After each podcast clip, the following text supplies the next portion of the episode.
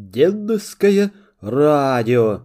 Жизнь и приключения Робинзона Круза. Глава пятая. Пребывание Робинзона на неизвестном острове. Ночь, проведенная на дереве. Робинзон отправляется на корабль. Он строит плот и переносит на него с корабля разные припасы. Обратная переправа на берег. Охота. Робинзон складывает привозные с корабля вещи в безопасное место. Пришедший в себя, я очень обрадовался своему спасению и долго сидел в изумлении, как бы погруженный в глубокий сон. Потом, мало-помалу, припоминая прошедшее, я думал, где же я теперь нахожусь и что стало с моими товарищами, я не видал ни одного из них, ни живого, ни мертвого, только заметил две шляпы и несколько лоскутков от их одежды, валявшиеся на берегу. Однако моя радость о том, что я спасся от смерти, скоро прошла и уступила место грустным размышлениям. Ужасно было мое состояние. Я был совершенно в изорванном платье, или, вернее сказать, в рубище, не имел никакой пищи и никакого оружия для защиты себя от диких зверей.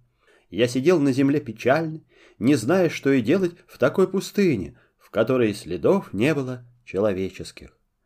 Опустив руку в карман, я нашел там небольшой ножик, курительную трубку и немного промоченного табаку, плохое вспоможение для изнуренного и голодного человека. С грустью поднявшись с земли, пошел я по берегу искать себе чего-нибудь для утоления моей жажды и голода. К великой радости я нашел, по счастью, источник свежей воды и утолил свою жажду. Но для усмирения голода не находилось ничего. Наступила ночь. Боясь диких зверей, которые могли быть на этой земле, я влез на густое высокое дерево, похожее на нашу ель.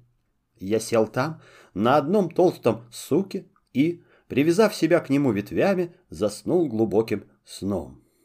Покачнувшись на дереве и чуть не упавший с него, я проснулся. Все было погружено во мраке. На обширной пустыне находилось немного деревьев, и то одно от другого в довольно далеком расстоянии. Не слышно было ни пения птиц, никакого отголоска, повсюду царствовала глубокая тишина, прерываемая только издали слышными ударами волн о скалу.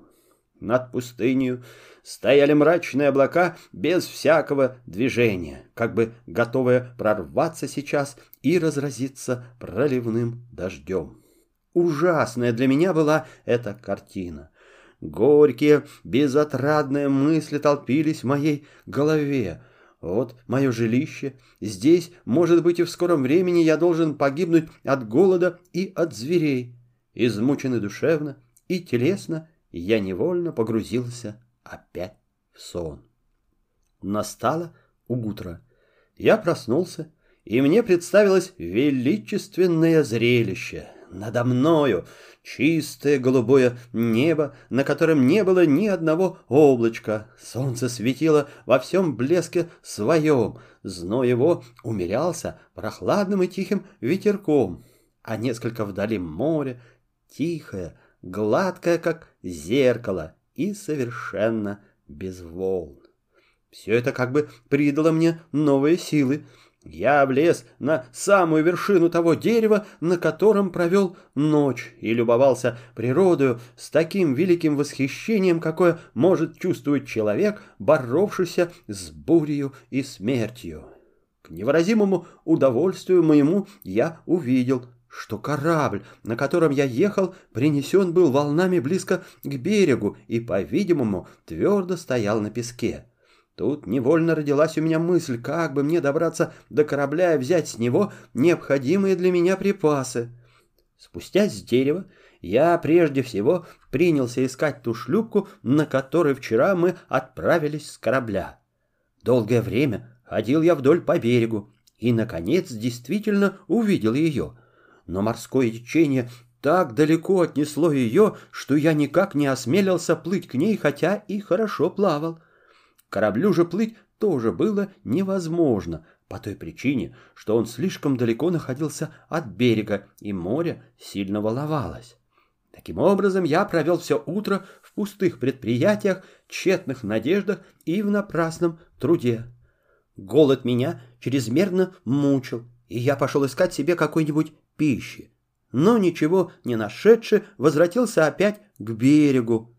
Тогда я увидел, что море было спокойно и сильно убыло. Обрадовавшись этому, я сбросил с себя одежду на землю и пустился вплавь к кораблю, решивший найти в море или смерть, или жизнь. Хотя я благополучно достиг до корабля, но труд мой, казалось, пропал даром. Корабль стал на мели твердо и так высоко, что не было средств на него взойти. Уставший от плавания и еще более обессиленный голодом, я не имел силы возвратиться опять на берег, но погибнуть здесь или отправиться назад в мою пустыню было для меня одинаково страшно, одинаково грозило мне смертью. Я решился было уже на последнее, но вдруг заметил конец веревки, висевшей на передней части корабля, которая глубже лежала в воде, нежели корма. Я с радостью схватился за эту веревку и, хотя с большим трудом, достиг, наконец, верха корабля и взошел на него. Прежде всего, я бросился в тот чулан, где находилась корабельная провизия – я нашел, что большая часть съестных припасов была не повреждена морской водою. Подкрепив пищу своей силы, я пошел далее и нашел в каюте большую бутыль вина. Жадностью выпил я несколько глотков этого вина и так сделался весел и спокоен, что пришел в какой-то восторг и прыгал и бегал по кораблю взад и вперед. Как бы мне думал я, переправить все это сокровище на матерую землю и сохранить его от порчи. Лодки у меня не было, и оставалось только одно средство к этому — устроить плод. Задумав это, я собрал с корабля доски, бревна, палки, пилы, гвозди и тому подобное и приступил к работе. Сперва я сбросил в воду четыре толстых бревна и привязал их к кораблю веревками, чтобы они не уплыли. Спустившись сам в воду, я крепко связал их веревками с обоих концов и положил на них доски. Таким образом, плод был готов, и можно было плавать на нем безопасно. Однако, когда я стал на него накладывать разные тяжелые вещи, то увидал, что плод мой от тяжести погружался в воду. Должно было исправить этот недостаток. Я перепилил все оставшиеся на корабле бревна на три части каждая и положил их в равном расстоянии одно от другого на плот, и на эти бревна сложены были все остальные доски. Само собой разумеется, что все это было прибито в разных местах гвоздями или связано веревками. По окончании этой работы началась переноска с корабля на плот таких вещей, которые были необходимы более всего. Я боялся положить съестные припасы прямо на плот, потому что они могли бы попортиться от морской воды.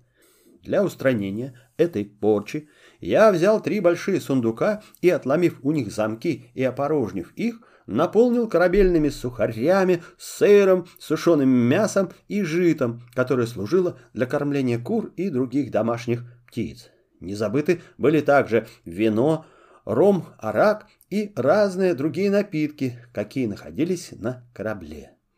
Во время этих моих занятий морской прилив все более и более увеличивался. Я вспомнил про свое платье, которое осталось на берегу, приливом могло снести его в море, а потому с корабля я взял разные одежды и материи, из которой шьются платья. На плот перенесены были также плотничьи и другие инструменты, которые были нужны мне для постройки хижины и для других разных предметов. Наконец, сверх всего этого перенесены были на плот ружья, пули и порох, а также не забыты были две кошки и собаки, находившиеся на корабле, и с этой богатой поклажи мечтал я доехать благополучно до берега. Казалось, что все обстоятельства обещали мне счастливый переезд. Море было спокойно и ровно, прилив подымался к берегу, и слабый ветерок дул в ту же сторону. Обрезав немедленно веревки, которыми был привязан плот к кораблю, я отчалил к берегу. Отломок от весла служил мне вместо руля для управления плотом. Не имея паруса, я опустился на произвол ветра и прилива и потихоньку приближался к берегу с боязливым ожиданием человека, который ежеминутно опасается, что море поглотит все его пожитки. Переправа моя довольно долгое время была благополучна, однако стремление воды все мало-помалу относило меня от того места, где оставлено было мое платье. Я вскоре заметил небольшой залив на берегу. Туда устремлялось морское течение. Мой плод держался в середине этого течения и плыл далее и далее, но, наконец, сверх всякого чаяния попал на мелкое дно и чуть-чуть не опрокинулся, потому что с другого конца он стоял не на твердом месте. Я изо всех сил отталкивался от берегов, но это было без всякого успеха, и принужден был почти целый час находиться в этом затруднительном положении, дожидаясь той минуты, когда прибыла вода и подняла мой плод. После сего плод попал на прямой путь и вошел в устье небольшой речки, по обоим сторонам которой была возвышенная гористая земля. Мне не хотелось далеко удалиться от берега, потому что я стил себя надеждой, что, может быть, какой-нибудь корабль будет проходить мимо, и я увижу его, и он возьмет меня с собой. Я искал в самом устье реки такое место, к которому мог бы удобнее пристать. Залив, находившийся на правой стороне берега, обратил на себя мое внимание, и я с большим трудом завел в него мой плод.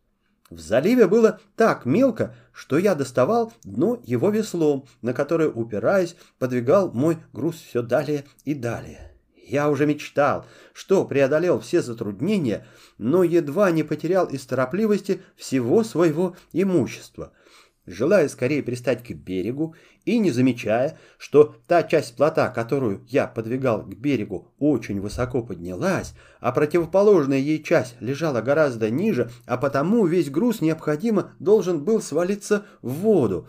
Но, по счастью, я заметил вовремя эту опасность и предупредил ее, подставив весло под плот на ровную твердую землю.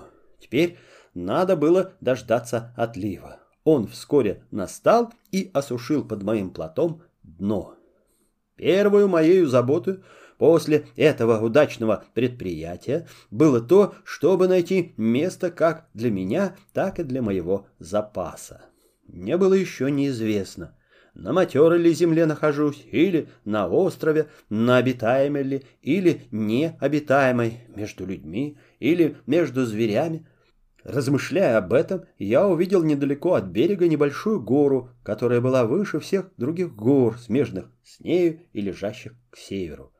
Взяв с собой ружье, пистолет и пороху, я взошел на вершину этой горы, откуда увидел, что земля эта — остров бесплодный и, по-видимому, необитаемый. Вдали на море ничего не было видно, кроме нескольких подводных камней и двух небольших островов, лежавших к западу на три или четыре мили расстояния от моего острова. Узнав, чего же мне должно ожидать в будущем, я стал как бы несколько спокойнее. На горе в разных местах находилось множество птиц. Я выстрелил в одну птицу, сидевшую на дереве, и убил ее. Этот выстрел привел всех птиц в большой испуг. Отовсюду поднялись многочисленные стада и с криком и шумом кружились в воздухе. Почти все эти птицы были совершенно неизвестны мне и нисколько не походили на птиц европейских, кроме птицы, убитой мною. Она была хищная и имела сходство с нашим ястребом, а вкусом была противна.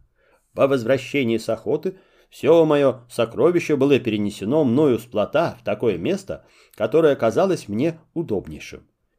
Из опасения к диким я не хотел проводить ночь на земле и не хотел также оставить свое имущество без всякой охраны. Ночь приближалась, и надо было решиться на что-нибудь. Вдруг у меня появилась мысль поставить сундуки и доски в один круг, а в середине их устроить себе шалаш из парусины. Так и было сделано, и я провел ночь спокойно в шалаше. Продолжение следует.